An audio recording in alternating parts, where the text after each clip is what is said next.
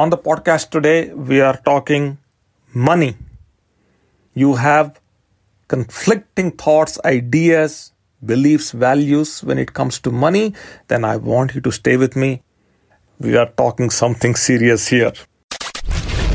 Those who cannot change their minds cannot change anything. This is Success with Srini. If it's professional growth, personal growth, financial growth, or relationship growth, we're talking about it. One show, one topic. Diving in deep with practical and useful insights that will change and transform your life. Welcome to Success with Srini. And now your host, Srini Sarapalli. Welcome back. Happy Tuesday morning to you.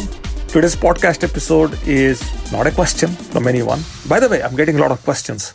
And I'm finding and I'm pacing myself to answer your questions. Thank you for trusting me. Thank you for believing in me. And I will get to those questions. If your question has not been answered yet, then I'm promising I will get to it. It's in my queue. I'll get to it. Sometimes I do record some questions. In fact, I did recently. I recorded a few episodes. But as things happen, as events are happening in my life, I defer those podcast episodes and I record the most important event that just recently happened, that I experienced, so that the podcast stays contextual. So today's podcast episode is an event that happened yesterday.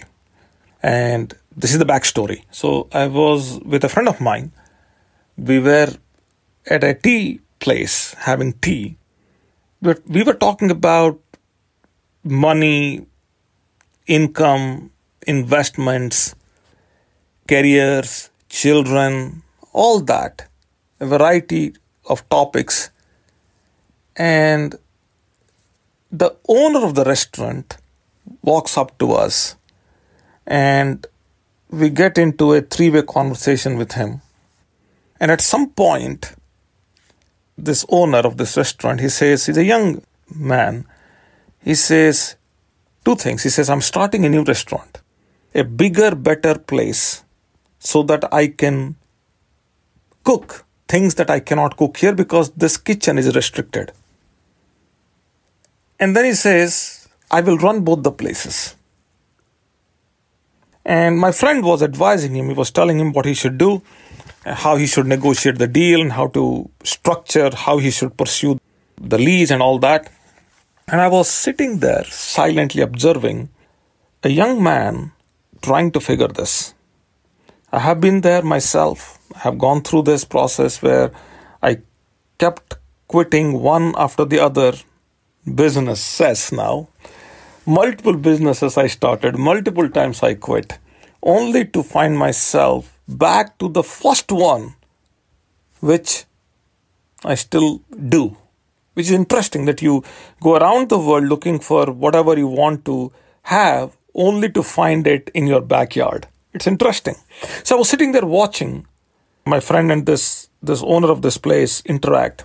And at the end, after we were done, I kind of provided a synopsis. I kind of gave my read of the situation. I said, here's the problem.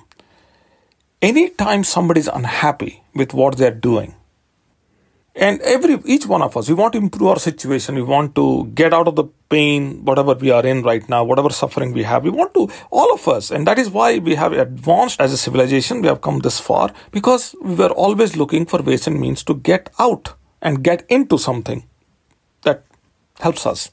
So I appreciate this young man's courage to go start something new. So I, I'll give it to him. But I said, explain, I said, I see two problems.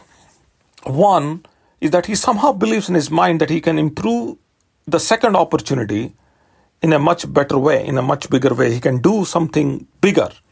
And this in itself, this opportunity, which by the way is also new, doesn't inherently have what he thinks it should have. And he's limited. He can't create a bigger kitchen, he can't serve or he cannot cook a, a bigger menu and all that, which is good, which I understand. But there are so many revenue models. You know, I sit in the restaurant, I look at what they're doing. I see an additional ten or fifteen different revenue streams that can be added to what they already are doing there. Any business, any business has multiple sleeping revenue streams.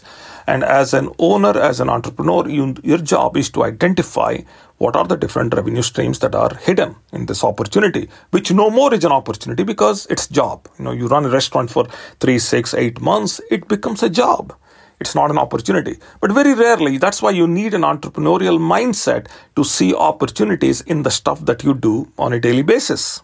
And that's what separates a business owner from an entrepreneur. Entrepreneurs are always thinking, they're creative, they're constantly engaged in possibilities. Business owners, yes, you know, they are, I need to open the business, I need to run the business, I need to generate the income at the end of the day, and I'll just follow the least path of resistance, which is everything is working, let me work the cash register.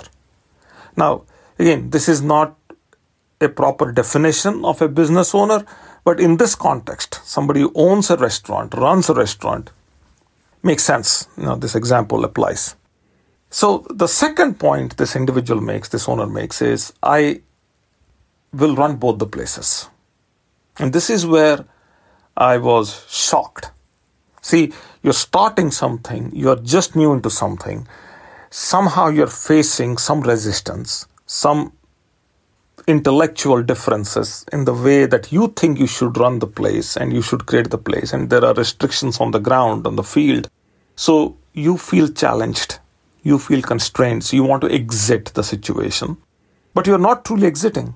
You want to have whatever you created on this side, and you also want to go and create something big on the other side. That's where I had a problem. See, most of the times we underestimate what we can do. And this weekend, in fact, I underestimated what I was doing. Somehow, I made up my mind that I, I should be able to move an entire house. So I moved this weekend. And I ended up moving my entire house. And I did not hire any movers. And I did not hire any packers. I packed everything. And I rented a U-Haul. And I moved. I'll tell you why I did that, maybe on a different podcast episode. I'll tell you why, what was my mindset behind it. My mindset was I was trying to see if I still have that which I had nearly twenty-five years ago within me. It was a self-discovery exercise. It was my, me kind of competing with my previous version, previous self. So I was trying to see if I can pack my stuff, I can move, get a truck, move everything to a new location, completely clean the old location. I did everything. Of course, my son helped and all that, but he's a small kid. So not a lot of help, just me. That's it. And my wife also chipped in here and there, but just, just say nobody else from outside and majority me doing it. So I was thinking, you know, I underestimated the, the effort. And also overestimated my capacity and my skill. And I was really, really tossed. I'm, I was like gone. I mean, moving all the stuff to a new location, cleaning the old location, it was just a mess. People do this all the time.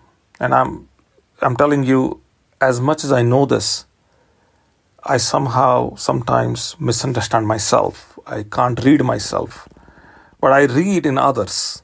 See, when you ask me a question, I can see your situation because I'm emotionally detached from you. Me looking into my own situation, emotionally attached. So I have difficulty processing this.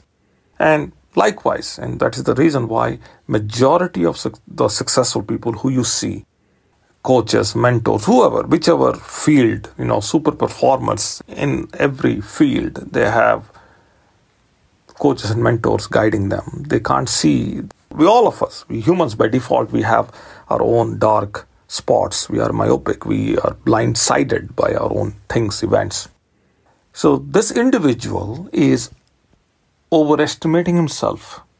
And long time ago, many, many months ago on this podcast, I made a point in one of the episodes. I said, every time you try to replicate success, you unknowingly will also replicate the failures. Very rarely you can replicate success. Very rarely you can undo or not do the same mistakes the second time around. Very rarely it happens. And now you have to travel, commute, and you are effectively dividing your capabilities into half. Half goes into the new venture, half goes into the old one. It's just complicated. I would never, this is my thing, I would, I see business opportunities every day. I guide entrepreneurs. I am in meetings, and I'll tell you, my suggestion has been and will continue to be, start one thing, stay with it, and learn everything humanly possible. Systemize it. Try to replicate yourself with the system. Hire the people who will operate inside the system, and you check out if you want to. See, you can minimize your engagement and your time with what you're doing, but the responsibility is still with you. Going back to a quick note on this, this individual, you see, in your twenties and thirties, even in forties, there is a sense of urgency to make money, which I highly suggest. You are a teenager listening to this right now, go figure out a way to make money. I'm very vocal about this. I think every kid should learn how to make money, and money values are important, and they need to be instilled very, very early by the parents, and should be applied very early by the children. Some people are raised without understanding money values, and I am one such individual, because that was not a dominant value in the house. The house struggled, we struggled, but it was not something about, never had a discussion about investing, never had a discussion about growing money, none. Everything on money is an acquired value for me, and because it's an ex- acquired value, it comes at a cost, and that cost sometimes you have to pay over a long period of time. And because it is an acquired value, it could be challenged and it could be shifted very easily by your core values. It's very difficult to take an acquired value and turn that into a core value. It involves a tremendous amount of effort. It takes time. It takes a lot of diligence. It doesn't happen. You just can't wake up in the morning and say, I'm going to start a business and I'm going to become successful. It doesn't happen. You're employee mindset, your past lack of money mindset, your struggles, all those things will override any thought, any positive thought you are trying to create for yourself when it comes to money. It happens every day. That's why people go bankrupt. That's why people lose money. That's why people can never get ahead. See, I don't know who you listen to, what you're listening. Very rarely people succeed. It's hard. It's really, really hard. It needs a lot to succeed. And that's also true in your job too. So whatever you have taken up, it takes a lot of effort to succeed. Not easy. So this young man's desire to make money is something, as I said, everybody should. And this, he's also trying to do it. But then he is trying to do it too quickly and too fast. It may work, it may not work. Oftentimes it doesn't work. It takes time. Coming back to my discussion about happiness when it comes to money, at the end of the day, you're trying to make money because you want to become happy. And that was the discussion I was having with my friend early on before, before this happened. See, I have friends on both sides. I have friends who tell me that money is nothing, and I have people telling me I have money is something that you need to give your, your time, attention, and effort to. Uh, in my understanding, in my observation, money for me is a tool. It has utility value. But then beyond that, you know, in some context, it plays its role. And in, in some places, it doesn't. I'll give you an example. This debate has been on for many, many, many years, hundreds of years. If you go back five hundred thousand years and you start readings or you try to pull some information about how our previous generations used to treat money and what were the money values, one of the values that you can see all through the history is, you know, happiness, wealth in happiness, not happiness in wealth. But I see people who are on both sides even today, and five hundred years from now, people will be on both sides. So some people will continue to make money, hoping that making a lot of money will make them happy. And there will be people who will constantly pursue other things so that other things are wealthy for them, because they're finding wealth in happiness, that, that those things make them happy. So this, these two are always going to be there, these two categories. So one saying money is a thing, the other saying money is not a thing. J. Paul Getty was once asked, you know, you have all these billions of dollars. And he said, yeah, you know, I have all this money, but I don't think I am happy. You know, with this money, I cannot buy health. With this money, I cannot buy good times. So, what's the value of this? So, I have known personally, and I see, I read people who pursue money as if that's the only thing, as if they're pursuing oxygen. So, which, by the way, we all do. All of us, we need oxygen to survive. So, these people somehow rate money is uh, as much higher than oxygen itself. So, they do. But then, little do they know that they have lost their prime, they have lost their time. And by the time they have it all, now they are starting to fall apart from a health perspective. You know, I'm telling you right now, my mindset, and it has been for last few years, you know, what is my neurological life? Just running and diet doesn't help. I need to start focusing as, as I'm growing. I need to start focusing on, you know, what can I do to keep my brain active? What can I do to make sure that, you know, I'm stretching, I'm, you know, my everything when it comes to the neurons. And everything that comes to the nervous system, everything is in, intact. Those are the changing things. And I, I'm starting to see that. And, and once you are into your fifties, you start to think in those lines. You're not thinking about, you know, I want to go buy a bigger house or a better car. It's, it's, it's just, it comes with that age. So, money is overrated. It's inflated. And I made a podcast on this many, many months ago. As I said, money is, for me, has utility value. That means it is a form, it's a, it's a mechanism, it's a means to do whatever you want to do. So, uh, money gives me freedom, money gives the, you the autonomy. So, these are things that, that money can do. But just making it the most important thing is one of the, you know, surefire ways or sure short ways, whatever, whatever way you want to say it, to not having good time. J. Paul Getty said it. So, the pursuit of money is important, not money in itself. Money in itself will do nothing. Many years ago, I went into a, started promoting a concept called a lifestyle business, which is not unique to me. Many other people also do, do it and talk about it.